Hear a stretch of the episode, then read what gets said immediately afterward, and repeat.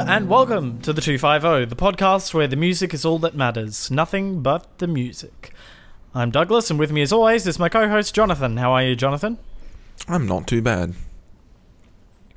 Cool. Do you want me to say something? No. Want me to say something snappy? No, I'm doing fine. Really good stuff. That's fine. That's good radio. Fine. If this is your first time tuning into the 250, we've taken a snapshot of IMDb's top 250 movies of all time as of January 2020 and have begun watching them from number 250 through to number 1. In this podcast, we discuss our opinions, thoughts, and reactions to the movies within. Today's movie, number 225, The Red Shoes. An aspiring ballerina, Victoria Page, is recruited to join a prestigious ballet company by its wealthy and emotionally devoid producer, Boris Lermontov. A brilliant and sharp composer, Julian Craster, is also recruited to arrange a score for the company's next production. The two budding artists swiftly find themselves challenged by Lermontov to choose art or romance. The Red Shoes was written and directed by Emmerich Pressburger and Michael Powell. Pressburger. It's literally one of my favourite last names we come across in the 250. One of the better ones. And the original Red Shoes story was written by Hans Christian Andersen, who is a prolific Danish author. Also wrote Little Mermaid, Emperor's New Clothes, and The Princess and the Pea, to name a few. So, amongst others, yes. I'm pretty sure he did like Thumbelina and stuff like that as well. Pretty sure. He was grim kind of fairy tales. Yeah. But not Grimm's fairy tale. That's someone else, isn't it? Yeah, that's another thing. That's an entirely different kettle of fish. Neither Jonathan nor I have watched this film, and I feel kind of ashamed that I haven't watched this film because it is literally a dance film, and I'm a dancer, so... I'm a dancer. I'm not going to do it again. I did the last episode. This happened last episode. Fucking John berating me for saying, I'm a dancer. But, I literally have purpose to say I'm a dancer in this movie. The film is about dance. Come on. I am very interested about your takes on this one. I feel like you will have some more salient points than I might. But I still had a pretty good time. So... I think it's still a pretty good film. Yeah, agreed. I had a really good time with it. I was surprised to discover that Robert Helpmann choreographed it, who is a Australian born and bred choreographer. Whoa. Brought up in Adelaide, which is Adelaide, South Australia, which is where both Jonathan and I are from. Technically, we're both from South Australia. We've both lived in Adelaide at some point or another. Various points. Yeah. You've been whisked away to an undisclosed location now. You no longer live in Adelaide. Somewhere in Paraguay. I don't know. It's just cool to think that some little dancer boy from Adelaide managed to get that fucking far to choreograph a film like this, and just how that could be you. That could be you, Douglas. It could be you one day. Just how exquisite the choreo is really. I don't know. It's inspiring to think that an Aussie fella managed to put all that kind of stuff out there. So yeah, it's cool. Very good film. It's awesome. Thoroughly enjoyed it. Yes, it was... It's not without its flaws. Definitely has a couple of flaws. I just found myself, enjoying the ballet. There's, a big chunk in my... a big gap in my notes where I was just like, this is just fun. This is just dance, I'm just having a good time watching this. Yeah, it literally is. You're pretty much just watching... there's one big chunk of ballet, probably about midway through the film, which is a exquisite sequence. Of ballet. So I think, if I were to recommend this film to anyone listening, if you have even a mild interest in dance or even the arts, I think there's a good level of connection that can be made if someone's in the creative arts and, you've had to make decisions, tough decisions about whether to pursue the arts or do something else, not necessarily romance, but, just something else in life that might... stop you from doing arts. I think that this is actually a very poignant story. Still resonates today. It's about ambition, Douglas. It doesn't have to be about arts, Yeah, true. It's just people don't have to be fucking. Yeah, I'm not trying to gatekeep. I'm not trying to say only creatives can watch this film and thoroughly enjoy it. Only creators understand this. Yeah. Only dancers understand it. Oh. I did like how, because all the characters are mostly dancers, but all creatives of some description. All the ones that have a lot of screen time are very dramatic. Yeah. Except for the music. What, like Craster is very dramatic, but a lot of the music people aren't. Mm. They're just like, okay, like, yeah, like, settle down, mate. Is it Livy who's the composer? Livy? Yes. Yeah. L-I-V-I. Yep. Yeah. Oh, yeah. He's literally just the one with the glass eye. Yeah. He's a lot more straight to the point, but everyone else is a little drama mama. Yeah. There's a lot of stuff in here where I was like, shit, that's just what the creative arts is and still is. Mm. Kind of amazing how this was made in fucking 1948, and a lot of this shit still happens. Mm. You know, a lot of these personalities and things are still there. You can find them. Very, very easily. It lets them really be, in the same way that ballet is, really overacty, hyper-dramatic, to really, no ambiguity about what is going on, what people's emotions are, and things like that. Was that a slag at ballet, or? No! That's how ballet works! True, yeah. Ballet is... It's not... Did I say overacting? Yeah. I meant just, like... Pantomime. You know what I mean, Pantomime. Though. Yeah, everything you do in ballet is very... Yes. You're making big arm motions into the camera. I can see it. You get it, Douglas? Yeah, I do get it. It's the equivalent of acting where, you're always told your voice needs to hit, like, the back wall whenever you're in theatre. It's the same deal, but you're just doing it with your body. So your limbs need to hit the back wall. Bingo bongo. Exactly. And if they don't, I'll pick you up and throw you there. Exactly. And, like, everyone's, like, so mean to, like, people who are new. And, oh, absolutely. And which is just kind of hilarious to watch. It clicks, was a good time. And the green kids on the block, always fucking. Oh, I've been in both different ends of that power play. Where you're either the veteran and you see the new kid on the block and you're like, oh fuck, I'm gonna tear this kid apart. Or you are the new kid on the block and you can feel, like the veteran's eyes on you and you're like, oh fuck, like, I gotta do good. Ballet is just perpetual high school. It is, actually. You know what? Can we... The Red Shoes, perpetual high school. Perpetual high school. I'm okay with that as a slogan. Yeah. But very good film. Absolutely. Yeah, sorry. Back to the film. Just fun. Mm. Like the characters. Yeah. Lermontov is fucking incredible. Yeah, Lermontov is so good. Superb, yeah. And that's just about enough reason to watch on its own. Mm. He's pretty much the main character. Pretty much, yeah. He is like a center of the... a lot of the movie. So, but good film. Would highly recommend. If you had any interest in the arts, definitely go check it out. And if you're happy to sit through like a 15-minute ballet sequence, then this is your ticket. As a person who has sat through ballets before, as a person who's watched live. Wait, did I watch any of your ballet? Did I watch any of your ballet, or was it other dance stuff? No, I think you might have come to a couple of the ballets that I've been in. I've gone to a couple of your shows. Yeah. It was a while ago. Mm. Which, I'm not falling over myself. I definitely appreciate it. Mm. I go to, like, other shows and stuff.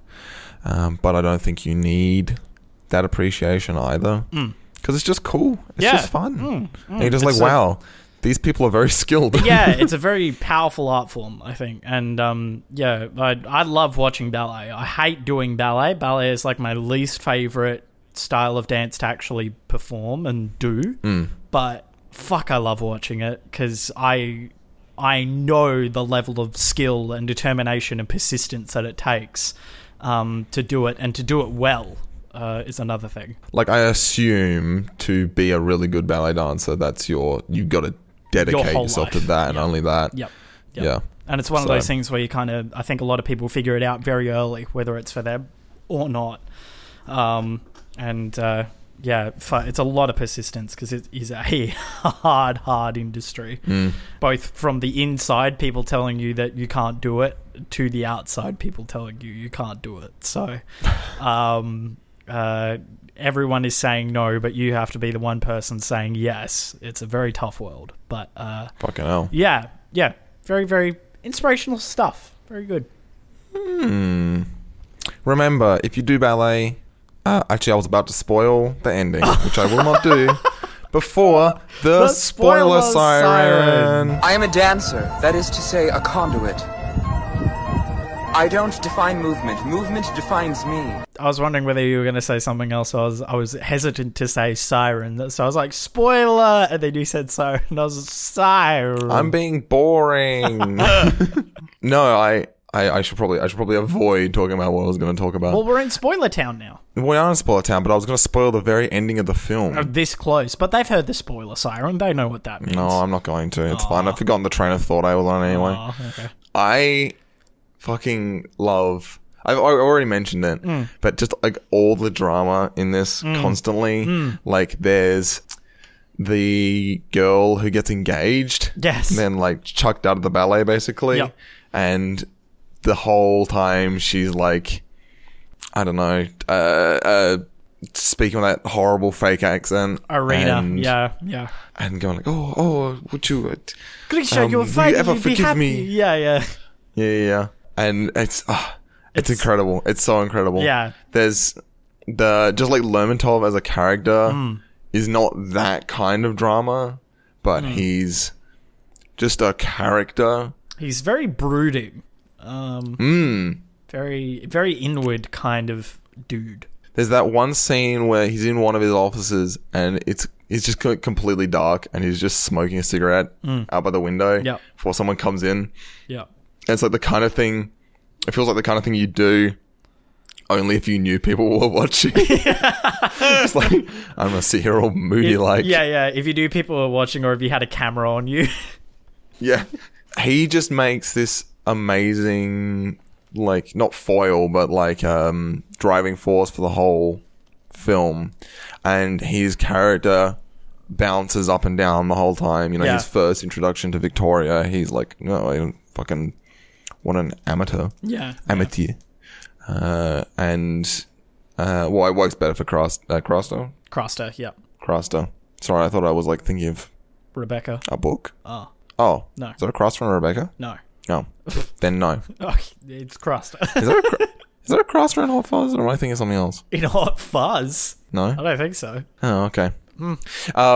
But he's this, you know, he puts his ballet before everything. I mean, it's literally his ballet. Yeah. It's like... his life is his work. He mentions, like, this is my family at Grisha's party. Yeah. He has no qualms with just, like, chopping people off. When they're, you know, he doesn't make the same emotional connections. Personal connections, yeah. That's why it's interesting to see him regretting dropping Victoria at the back quarter of the film. You can kind of see it's like tearing apart. Yeah, I know a couple of Lermontovs in real life. Mm-hmm. And they're very, both self-preserving people and they preserve the integrity of a company. They avoid making too many personal connections within the company because then that it's a weird psychology kind of thing, but I think it elevates the level of professionalism of the company up to a different standard. Because if they're out at a party or something and let's say a Lermontov type of character comes to the party and the cast are all like, "Well, it's Lermontov! Yeah, shots, Lermontov!" And then Lermontov's like, "Fuck yeah, let's do some shots." And then let's say there are some investors or producers or something at the party and then they're all like, "Oh, fucking hell, this guy's a bit of a fucking party house, isn't he? We don't want to toss any money at this fucking degenerate." I mean, like, that's a very specific circumstance, but, like, circumstances like that where I feel like producers and that sort of thing avoid making too many personal connections with their cast and their crew, because then it also makes the idea of if they have to let them go, then there's probably not going to be too many bad feelings because you're in a position of the neutral ground. Like, you're still friends with them and stuff in, like, a professional sense. Right. But you're not close friends. So then you're not having to give them the boot when, like, yeah, then they'll start arguing because they go like, oh, you're my friend, why are you kicking me out? Yeah. Right. So, it's like defensive tactic almost. Defensive for both themselves, the company, the work. Yeah. It's interesting. I've seen it done a fair few times before. And I think for the most part it seems to work. Obviously it keeps that level of professionalism, basically. So I literally just realized when you said I know a few Lermontovs, I thought you meant literally people whose surname were Lermontov. Oh, until right now, and now I understand. It all makes sense. I was like, where are you meeting Russians in South Australia? What does that mean? I know a couple of Russian ballet teachers who are. There's that one scene. I think it's like after they've done the Red Shoes' first performance, and they're all setting up to do the bar work, or maybe it's before that. And one lady comes in and she's like, "Quiet!" And then they just start the class. Yeah. Oh, God, I know so many of those. Like, it's literally you have to like be ready at the bar, good to go. Shut the fuck up. Don't say a goddamn word. Like, even if they're not there yet, they might be like 10, 15 minutes late strategically to make sure to see if people start talking and goofing off. And then they'll just kick in the door and be like, you out. Like, they'll start pinging people who are fucking not, being professional in the moment. They'll kick them out. It's crazy. That sounds miserable. It is miserable, but it's, I don't know. For me, it's a challenge. But I love it. Yeah. I must dance. It's a masochistic challenge, I think, for a lot of dancers. That's like you want to prove yourself. You want to prove yourself to be something to, whether it's a teacher or a choreographer, producer, whatever it is. Dancers want to be able to prove themselves, and I think. Vicky has that big time for Lermontov, because Lermontov sees her initially and he's like fucking you're an amateur. Like, he was expecting her to be amateur. Ballet is my religion. But fucking that quote, why do you want to dance? And then she responds, why do you want to live? I think is a while very kind of cheesy. It's a good line, I think, for dancers in general. It's I vibed that. I was like, ooh, yes. It allows for a lot of cheese, the way this film is set up. Plenty of cheese. Someone says something horribly cheesy, like, that sounds about right. Yeah, that sounds like what the real person would do. That seems consistent. Because they're all bloody theatre people. And as you said, theatre people, including myself, are about 5 times larger than life, even in normal life. So when you put them on stage, they're like 20 times larger. A good mutual friend of ours who I don't know if she was still doing dance. I think she was, throughout an engineering degree that we were doing together. And it took a long time for her to come down a bit. When she first came in, I was like, goodness. Wow, jeez, wolf. Yeah. Holy dolly. Yeah, it takes a little bit to ease off the theatre training wheels and get back into real life. I'm going more theatre these days. You're strapping them on. Exactly. I'm going crazy. I really like as well the... I don't know what to call them. They're like the heads of the departments, as it were. Sure. Lead choreographer is Grisha. Head costume designer is the old dude. I forget his name. Starts with an S. Sergei. Sergei. Yeah. Sergei. Yep. Livy would be head of orchestra, so they would be conductor whenever they need to be. Right. They're generally responsible for the orchestra, so assembling them and just overseeing the whole process.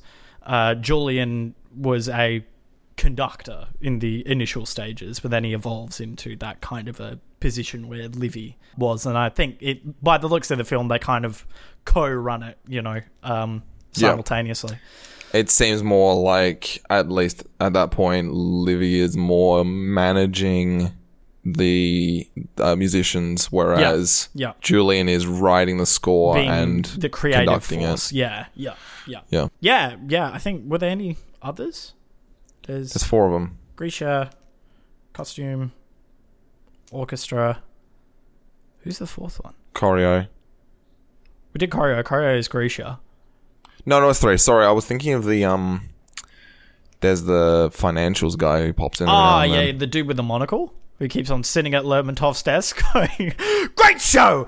Lovely show!" in like a very vicious French accent. They were like just like super cool characters because there's like a load of variety there. Grisha is insane. I love him. He was Grisha's like amazing. You meet a lot of choreographers like Grisha, just generally bubbly, kind of like jokey. They have a level of banter and stuff. Which is really nice to have in a choreographer, but still like they will get down to business when they need to get down to business. Like when Vicky is rehearsing the Red Shoes on stage, and you know she's whinging about the tempo being too fast for her turns or whatever. And then Grisha's just like, you know, you're going to have to make it work. You know, that's what it is. You got to do it. Plenty of choreographers that they have that fine balance, which is really cool. Banter and seriousness. They're kind of like, I kept making the Waldorf and Statler comparison, especially because most of the time they're sitting up in the little booth. The boxes, yeah. Which is amazing. The Lincoln boxes. When are these chocolate nuts gonna be done? I don't know. I need some Waldorf and Statler quotes. Yeah. Moira Shearer, the lady who plays Victoria Page, her point work is absolutely exquisite. Is it? From a technical standpoint, she fucking insane. Absolutely impeccable. This is a debut as well in film. Wow. The Red Shoes. Allegedly, Pressburger and Powell were very adamant that if they were going to do this story, they wanted to cast a dancer as the lead. Yeah. And fucking thank God, because, oh, God, if they casted just an actress and they tried to get them to, like, to dance as a professional dancer should. Yeah. Oh, to any dancer or choreographer's eye, it would have just been an eyesore. The creatives that they were trying to create, not specifically for, but like the demographic, the market of creatives would have all looked at it and just immediately gone, no. no. And it's different to like, you know, you do like a military film and your details are wrong in some place. That's one thing. Just because it's sometimes, I feel like, just hard to really get things 100% right, like it is. But when it's like, oh, we need to do a good ballet film, it's like, well, we're already a fucking... Like, half these people here started in ballet. You know, half of the actors in this building started in ballet. Yeah. So, the crossover is probably not too bad. It's like how... It's like how you fucking take any actor on, like, a talk show... And like half, like almost all of them can play an instrument, and half of them can sing really well. It's because that's how it starts. It's not. They start out young doing all that kind of stuff, or they start out, or like they in the process of doing like their acting, they start picking up all the other strings to their bow. Absolutely. The amount of professional actors that either started out in dance or dabbled in dance or. Even just did theatre work before they, you know, hit the big screen time. I think Ron Swanson's actor did ballet. Yep. Briefly. Yep. Like it's everywhere. I mean, my classic one that I always go to, the one that everyone kind of knows is Tom Holland, who plays Spider-Man. He got his start out as a dancer. He was Billy Elliot in West End in his younger years. And then... used all of his talents as a dancer to land the role of Spider-Man, which is, fucking cool stuff. I like Tom Holland. He's a good kid. He seems nice. Fuck. He's younger than me. Mm-hmm. Son of a bitch. Yeah, he's age. Working hard. Have you seen... I rewatched Civil War last night. I've never watched Civil War, actually. He is an absolute... baby in Civil War. They show him like out of the suit and his hair's all slicked back and he's proper Peter Parker. 2016. He would have been like 19, 18, 19. Yeah, probably. Yeah. But they would have made him like... Time of filming, he would have been like 18. Yeah. Or less. Peter Parker is supposed to be like... In the Marvel Cinematic Universe canon, he was supposed to be like 15, 16. So they would have like given him the scrub up with the hair and everything to make him look younger. Okay. 'Cause he's well, he's got Mii syndrome. He's baby-faced. But yeah, he looks so baby. So baby. It's fucking adorable. Anyway, so Red Shoes. Yes. The ballet is good. I'm glad to hear it. It definitely. I was impressed, and I'm not in any place to pick what good and bad ballet looks like. But I was like, that looks pretty skilled. If you're entertained, then like that's for any ballet dancers. You could ask any ballet dancer, if you were entertained, they're happy. Okay. Good. That's our job.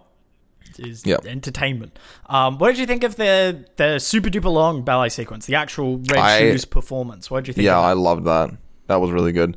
I thought it was an interesting move to kind of pull out of the real performance here and there. Yeah, agreed. Like where she's dancing and there's like her in the reflection. And then I've mentioned it in our notes. There's a bunch of double exposure stuff. Yep. Where they're putting her on these kind of alien looking backdrops and things.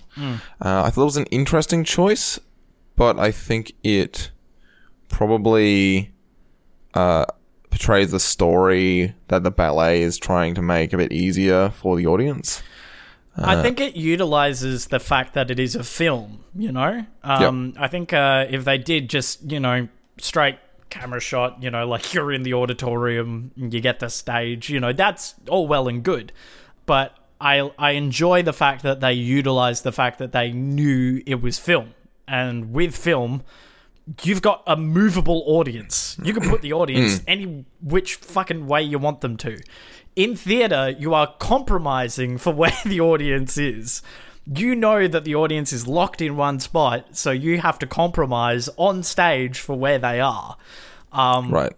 But when you can control the audience and where their perspective is, that adds so much more creativity and depth to dance, especially. Right. I've done a little bit of research into filming dance and stuff like that, and the actual logistics behind it. It's fucking hard. I really love what both Robert Helpmann choreographed for the screen, how his choreography translates to film. And then, the actual sequence itself is fucking exquisite. Costume, design, sets, fucking... Very fucking fun. Unreal stuff. Very fucking cool. But the meaning behind it that I got was that we were looking at it from, like, Vicky's perspective. Yeah. So, like, we're embodying how Vicky feels while she performs the show. Yeah, and there's that shot of, I think it's the shoemaker, and it, like, cuts to, like, Lermontov for half a second, yeah. That kind of thing is kind of clever to get you in that headspace. Yeah, to get you in the headspace that we're not just fucking going into ethereal whoopie town while we watch this ballet. I think Victoria, I feel like she doesn't really have... Maybe I'm wrong saying that. No, go ahead. Yeah, she does. She's got some like growth to her character. Not as much as like. Well, not any less than I would hope, but she becomes kind of more dramatic, and she's this very, classic dance character. Yeah. She's very classically a ballerina, like for every sense of the word. And that kind of plays alongside Craster's much more. He's still very passionate, but it's a different kind of thing. Absolutely. I enjoyed the... I spotted it right at the beginning. It's it poses dance and music against each other in a lot of different sections. At the very beginning, there's the Craster's crew all coming to listen to the music. They didn't give a rat's ass about the ballet. Yes. But then there were the two people sitting alongside them that were coming to see... Irina purely coming to see the ballet. They didn't give a rat's ass about the music. Right. And I enjoyed that. I never thought about that kind of... My brain always just blends the two into one. But, you know, there is no music without dance and there is no dance without music. So I've always kind of just, made that mesh in my head. But it was, really interesting to see the film present dance or kind of battling against music and vice versa. Which is metaphorical of the whole film. Absolutely. How exciting. Julian and Vicky... technically at odds with one another. I mean, I like the whole heavy-handed metaphor that the whole kind of film is. It's a bit tenuous, but I think there's a link between that kind of like being pulled between this ambition, specifically for Vicky, to dance and then just have a normal life is exactly what... The Red Shoes is not exactly. That's the general kind of gist that The Red Shoes is kind of working with as a ballet. Yeah. So, like, having the red shoes and then the red shoes causes the red shoes in real life. Sort of. Yeah. And she's like, she must dance until she dies type thing. Yeah. Lermontov is like, we're going to... You be a star or you fuck off. Yeah. Yeah. The ending was... a lot. I didn't like the ending at all. I think the ending is the biggest flop of the whole film for me. I feel like the film was so good, and then it fucking drops at the very last hurdle, which is a big bummer. Yeah, the kind of like fight in the dressing room, and then I don't know. Did that feel funny? Because that felt a little whatever. Yeah, I wasn't as engaged as I was expecting to be in it. I don't know. Maybe it could have been presented a little bit better, but like then again, I don't know how you do that. Yeah, I don't know. I just wasn't feeling it as much as I was supposed to. And then she topples herself off and fucking jumps into a train, and I was like, "Whoa, Vicky's dead!" And then no, she's somehow alive after throwing herself in front of a fucking train. She's dying, I guess. But like, it's an ambiguous end, isn't it? They take off the red shoes, and then in fact, who knows? Maybe she does survive. I felt like... I guess I hadn't really thought about that, how they never... It's never like she doesn't do the... Julian! Like, that never happens. And I guess... Oh, gosh, I didn't really... Yeah, I just assumed that, I guess. But Lermontov's whole thing is that, like... You dance until you die. But he specifically says when he, like, comes to the curtains, like, she cannot... What did he say? Tonight, yeah.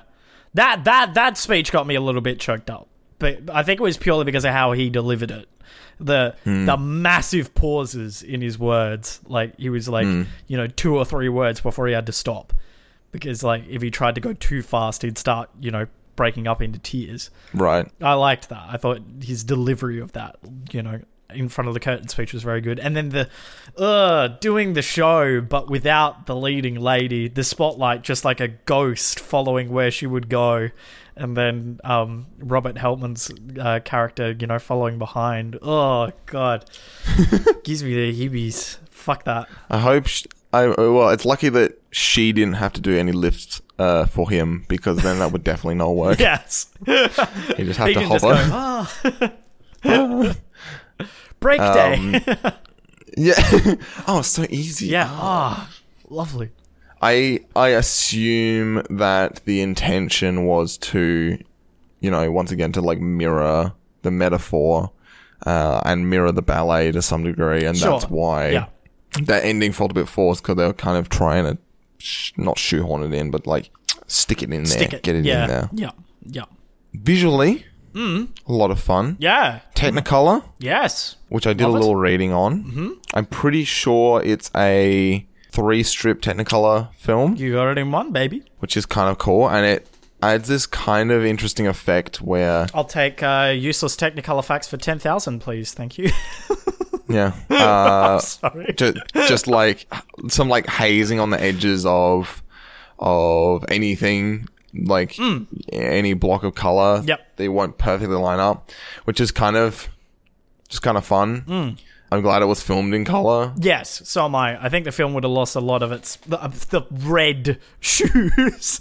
You know what? It would probably. The monochrome shoes. The mid to dark grey shoes. Yeah. That was really cool. There was a lot of... It allowed them to take advantage of a lot of, like, the fun sights. Yeah. Mm.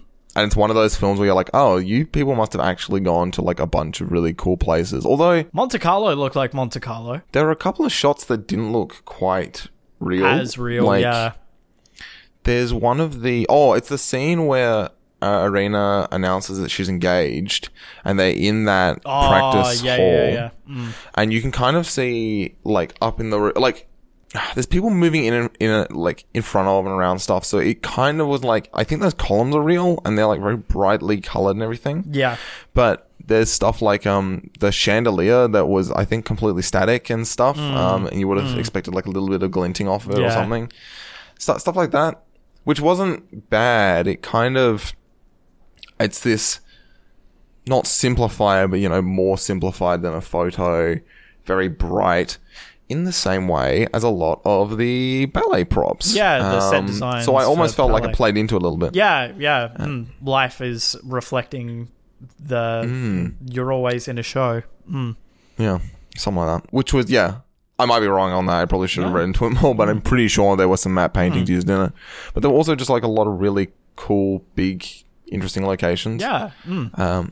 There's a shot I love from pretty early on, where it's like a top-down shot on a street, some kind of supply warehouse or something, and they're, like, moving stuff onto trucks, and there's just, like, piles and piles and piles of, I think they were newspapers, like, being loaded on trucks and stuff, and there's, like, so much energy going on, all these scenes, and throughout the whole thing, I like this a lot more visually than Rebecca. Mm.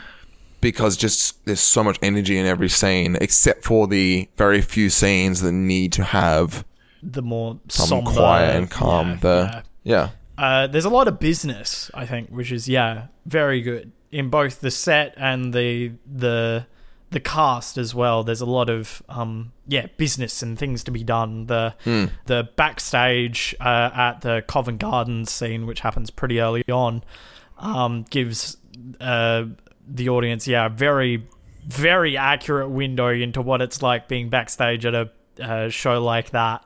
You're doing rehearsals on stage. There's set flying all over the place. There's people rigging lights. There's, it's all happening right until that curtain lifts.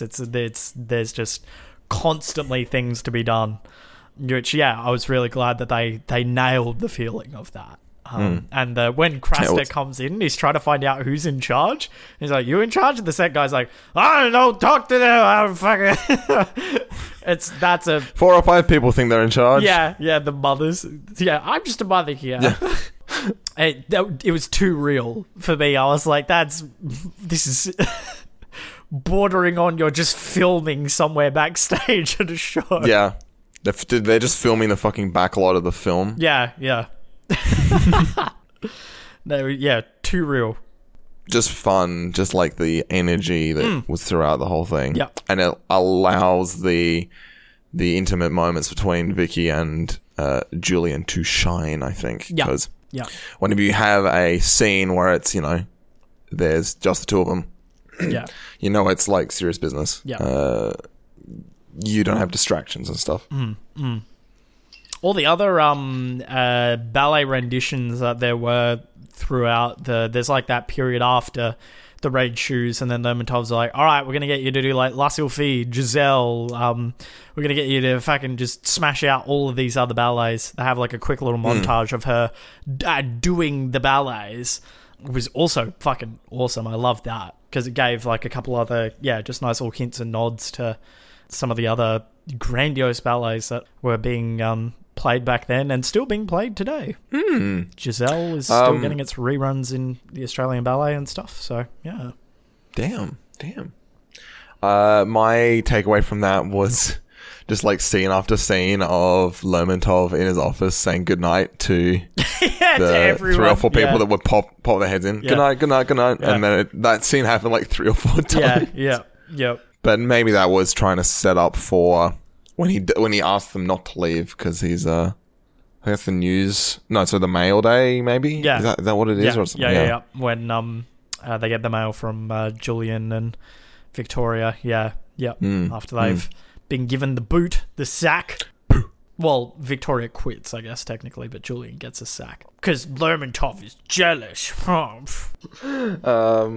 I wrote down a note here that was like, "Love triumphs?" ? When Victoria left to go out to Craster, and then immediately after I wrote, "Nope." I was hoping I feel like they could have done that. I don't think that's the message the film is trying to put forward. No, definitely not. It was the film doesn't want it to be easy. And Hans Christian Andersen, renowned for having rather fucking dark shit in his stories. In the actual story, the way that they got the red shoes off of her feet, a woodsman sawed off her feet. To get the red shoes. He's always a woodsman. I don't know. Always a woodsman. Lumberjack, yeah. What does Hans Christian have about woodsman? Woodsman. Got a bit of a hard-on for woodsman. A bit of a... Woody? A bit of a Woody. There we go. I was like, is that where he's going? You could see me leaning into the microphone. Pluck that low-hanging fruit. Oh. So Douglas. Yes, Douglas. Do you have any trivia? I do have some trivia. Of course I got some trivia. This is a fucking movie about dance. How don't I have some trivia? This is one of director Martin Scorsese's favourite films. And he owns a large collection of memorabilia related to it, including a pair of the red slippers signed by Moira Shearer, a copy of the screenplay signed by directors Michael Powell and Emmerich Pressburger. Scorsese's collection of memorabilia can be viewed on the Criterion Collection DVD Blu-ray release of the movie. Criterion. So, yeah, Scorsese's got a hard-on for this film.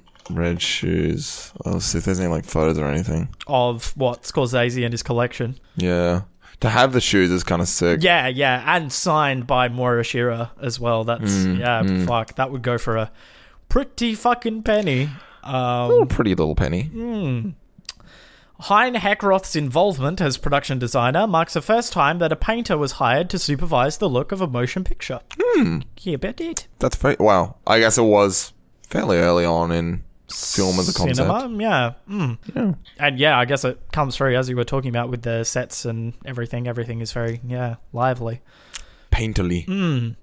When people complained to Hein Heckroth about the grim ending, he pointed out to them that in Hans Christian Andersen's original fairy tale, the ballerina had her feet hacked off by a woodsman to stop her dancing. So, comparatively much nicer. Yeah.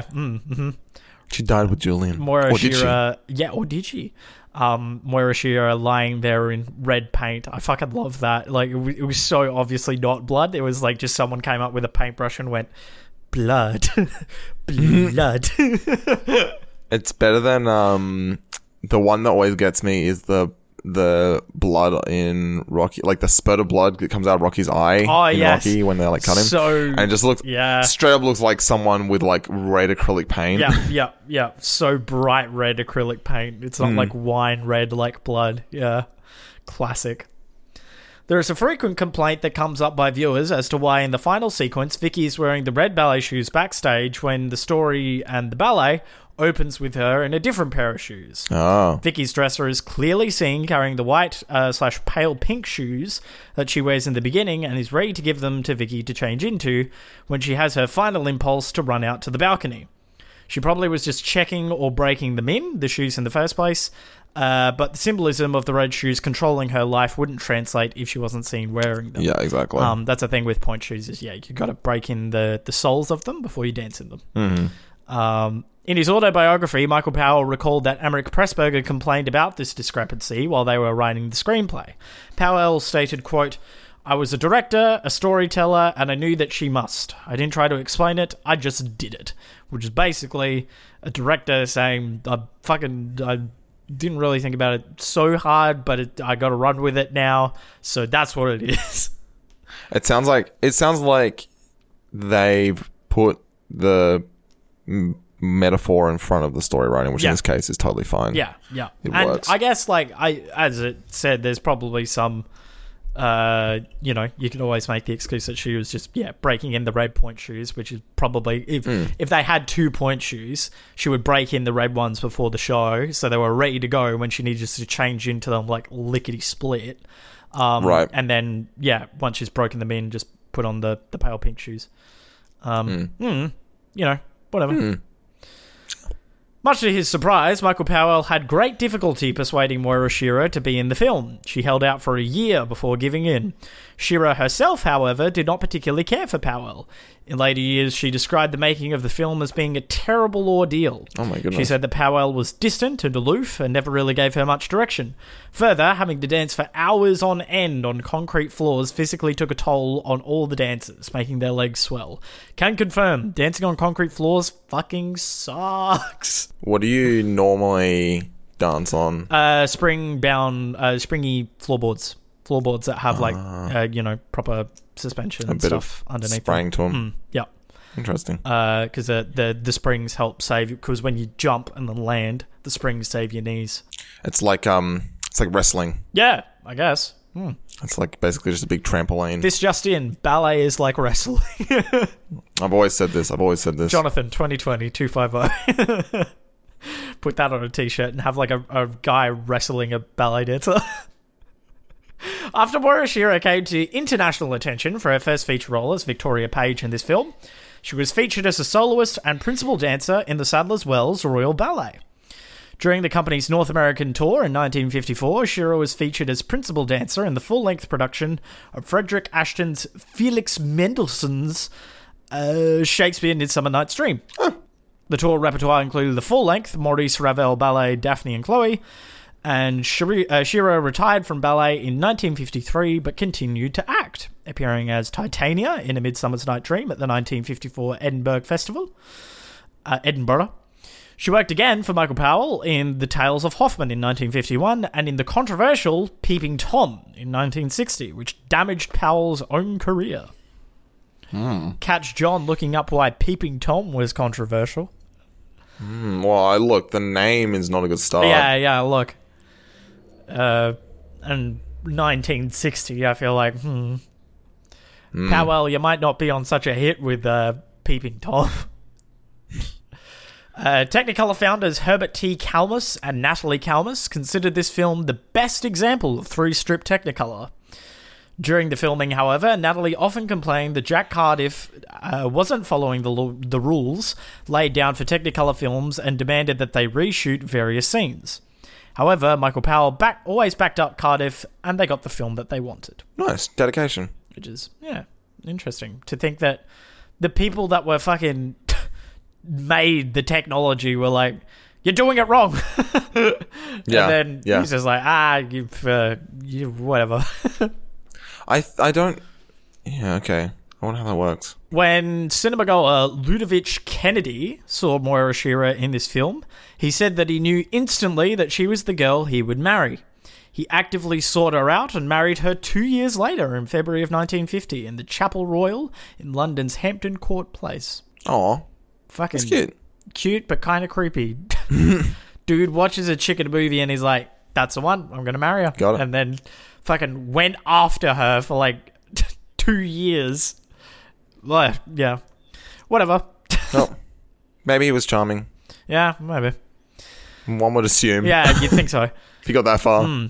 The title ballet sequence took 6 weeks to shoot and employed over 120 paintings by Hein Heckroth. Holy dolly. The dancing newspaper was achieved through careful cutting and use of wires. I always thought, that was a really cool sequence, the dancing newspaper dude. I liked the effect with the... when she puts the shoes on and they like strap themselves up. And you could see the wires. It was kind of implied that there was some little trickery going on to make that work. Still clever, though. Yeah, well, I think it looked like, they're showing how... Maybe they weren't. Oh, what? You reckon they were flashing how they did it, or... Yeah, for the actual real audience. Oh, true. Mm. Maybe, or maybe it was very difficult to edit wires out and things like that. Maybe, possibly.